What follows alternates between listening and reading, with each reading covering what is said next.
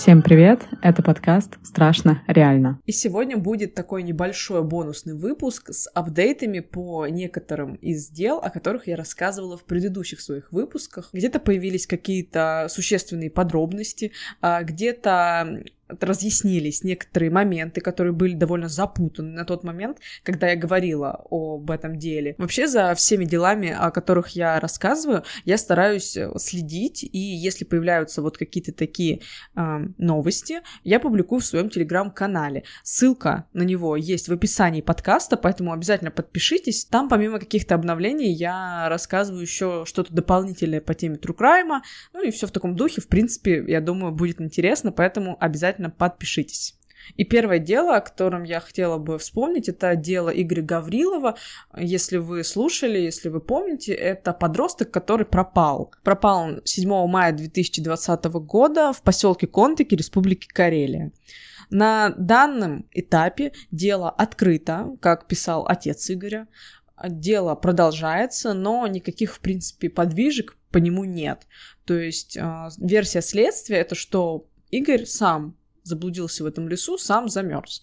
Но здесь, как я и говорила, есть большое противоречие в том, что волонтеры проходили именно по тому маршруту, по той точке, где нашли останки Игоря, их нашли, их захоронили в июле, или, если не путаю, вот в летнем месяце, по-моему, в июле этого года. И вот волонтеры и, соответственно, родители, они говорят, что, ну, не заметить этого, не заметить тело, подростка было бы сложно, с учетом того, что они там вот проходили прям по этой точке, и там ничего найдено не было. То есть в этом деле также остается много странностей, и основная из них — это телефон Игоря. Когда я рассказывала э, вот в самом первом своем эпизоде об этом деле, тогда еще как-то были размыты данные о телефоне. То есть телефон Игоря нашли без каких-либо отпечатков пальцев, без какой-либо информации. Вот кто вообще владел там, этим телефоном, эм, как Игорь его там потерял, или, ну, в общем, вообще было ничего не понятно, и вот спустя два с половиной года родителям так и не сказали, кто пользовался этим телефоном. Известно точно, что телефоном пользовались, и что с него звонили, звонили с него больше 10 раз, были как входящие звонки, так и исходящие. При этом человек даже зарегистрировал на этом телефоне свою электронную почту. Но вот его якобы так и не вычислили. Экспертиза так и не смогла определить, кто был этот человек и зачем он пользовался этим телефоном. Как сообщается, неизвестный начал звонить с телефона Игоря через 2-3 часа после того, как вот Игоря видели последний раз в частном секторе у дома номер 2 27 на улице Возрождения, если вы помните, он туда вот заходил. И кто-то пользовался этим телефоном с утра до ночи, и, то есть вот в течение суток, э, и что этот телефон даже разрядился. Вот э, так его активно использовали. Детализация номеров проводилась, но нет абсолютно никаких наводок на тех, кто может вот быть причастен к пропаже Игоря. Один следователь, он постоянно вот в этом деле сменял другого, и родителям так и не могут сказать конкретно, что было с телефоном их сына. Это вот все по словам юриста.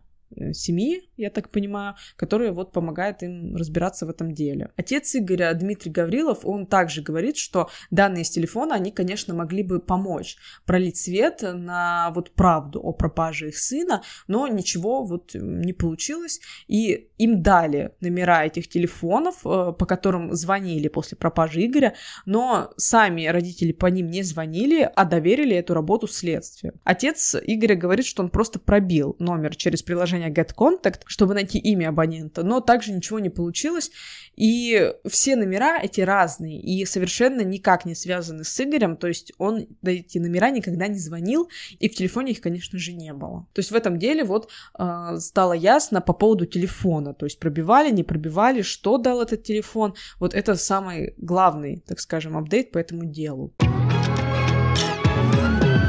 Я пыталась найти информацию по делу Ярослава Лившина, который также пропал в Балашихе в 2021 году, но никакой информации по этому делу нет. Его мама периодически выкладывает рилсы, где говорит о последних каких-то новостях по делу, но последнее видео было еще в мае. Там она говорила, что дело, оно постоянно передавалось, как-то скрывалось от них, в какой оно сейчас инстанции, и в конечном итоге дело закрыли. При этом э, они кое-как вроде добились, чтобы они ознакомились ознакомились вот с этим делом, но они, по-моему, будут добиваться, чтобы его заново открыли, или будут как-то обращаться к каким-то частным там а, конторам, чтобы продолжать вот э, расследование. То есть они, конечно же, категорически не согласны, что Ярослав сам ушел, сам замерз в этом лесу, а следствие придерживается именно такой версии. То есть дело я так понимаю, закрыли на том, что он сам туда ушел, и в связи с какими-то обстоятельствами он сам там погиб. То есть никто не причастен к его гибели. Мама Ярослава винит бывшую девушку,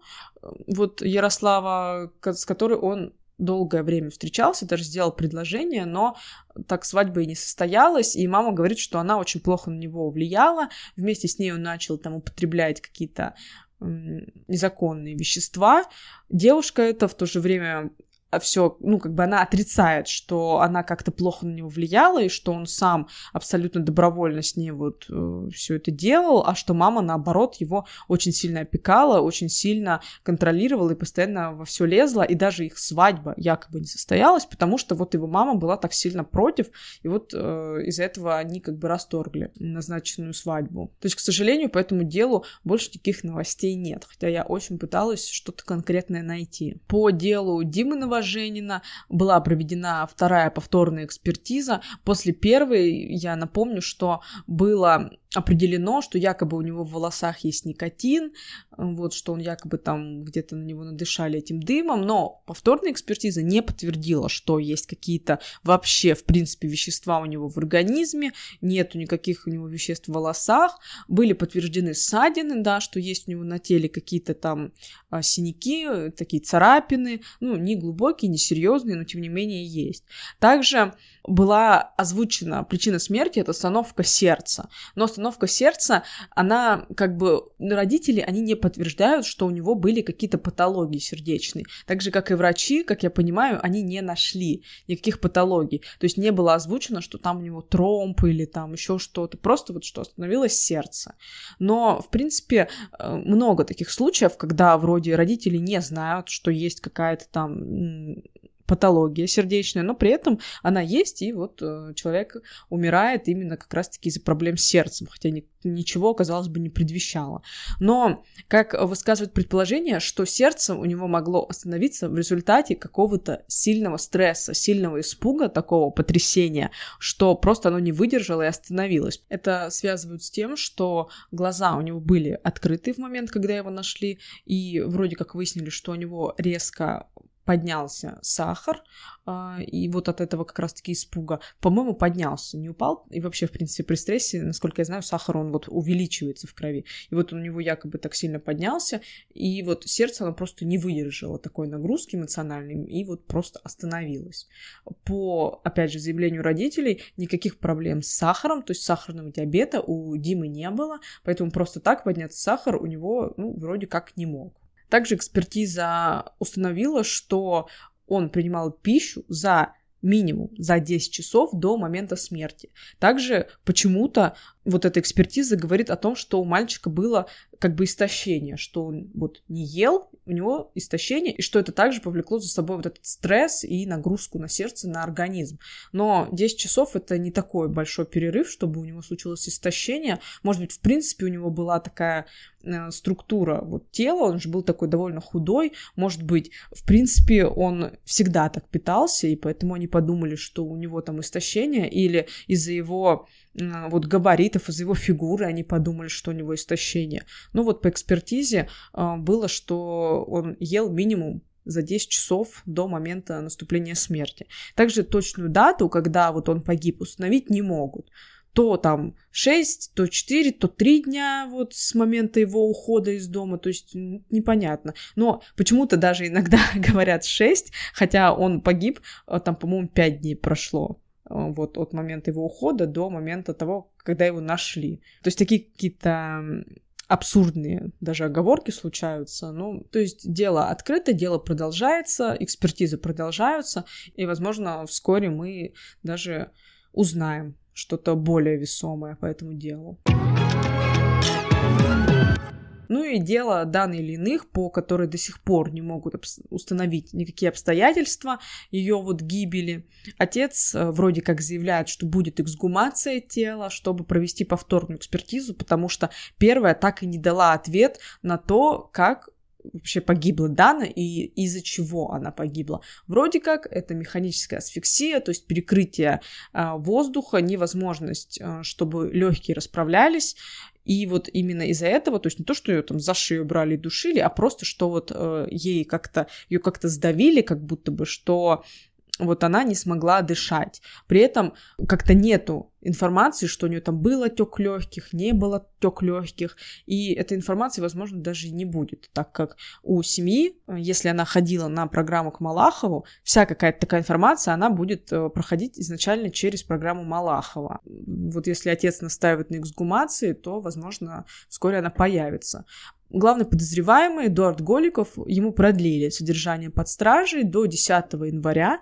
Изначально он должен был находиться под стражей до 10 октября, но вот ему продлили, а, и, возможно, потом еще будут продлевать, если никаких подвижек по этому делу не будет. Также апдейт по телефону. Данные, которые вот этот Эдуард у нее забрал и где-то там прикопал, а, телефон был обернут вот ее бумаги, которые она несла с собой, и вот самое главное, вот эта фотография, которая есть э, с места гибели Даны, на которой она вот э, запечатлена, так и не удалось установить, и нет вообще никакой информации, откуда вообще взялась эта фотография. Изначально была информация, что эта фотография с самого телефона Даны, и вот что ее сделал Голиков. Потом оказалось, что эта фотография не с телефона Даны, а то есть она откуда-то там где-то просочилась, но так и нет информации откуда. Но вот по, в принципе, визуалу она как будто бы сделана, знаете, вот прям вот вот очень свысока, как будто бы вообще с дрона. Либо ее вот сделали ну вот в ночное время суток, ну что почему-то фотография вот такая вот черно-белая, то есть там вообще нельзя определить,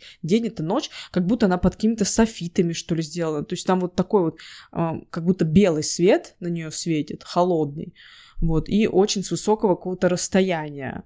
А, вот сделано это фото, то есть не подтверждено, что это фото взято именно с телефона данных, как это было по первоначальным данным. Также следствие не убирает, не отметает версию, что э, другие люди могли быть причастны к ее гибели, потому что на этом видео есть другие люди, которые также идут в этот лес, есть какой-то спортсмен, который вот бежит. Также вот вызывает странность, что удалены переписки, было установлено, что э, с ее вот телеграм-канала были удалены все люди и были зачищены все переписки.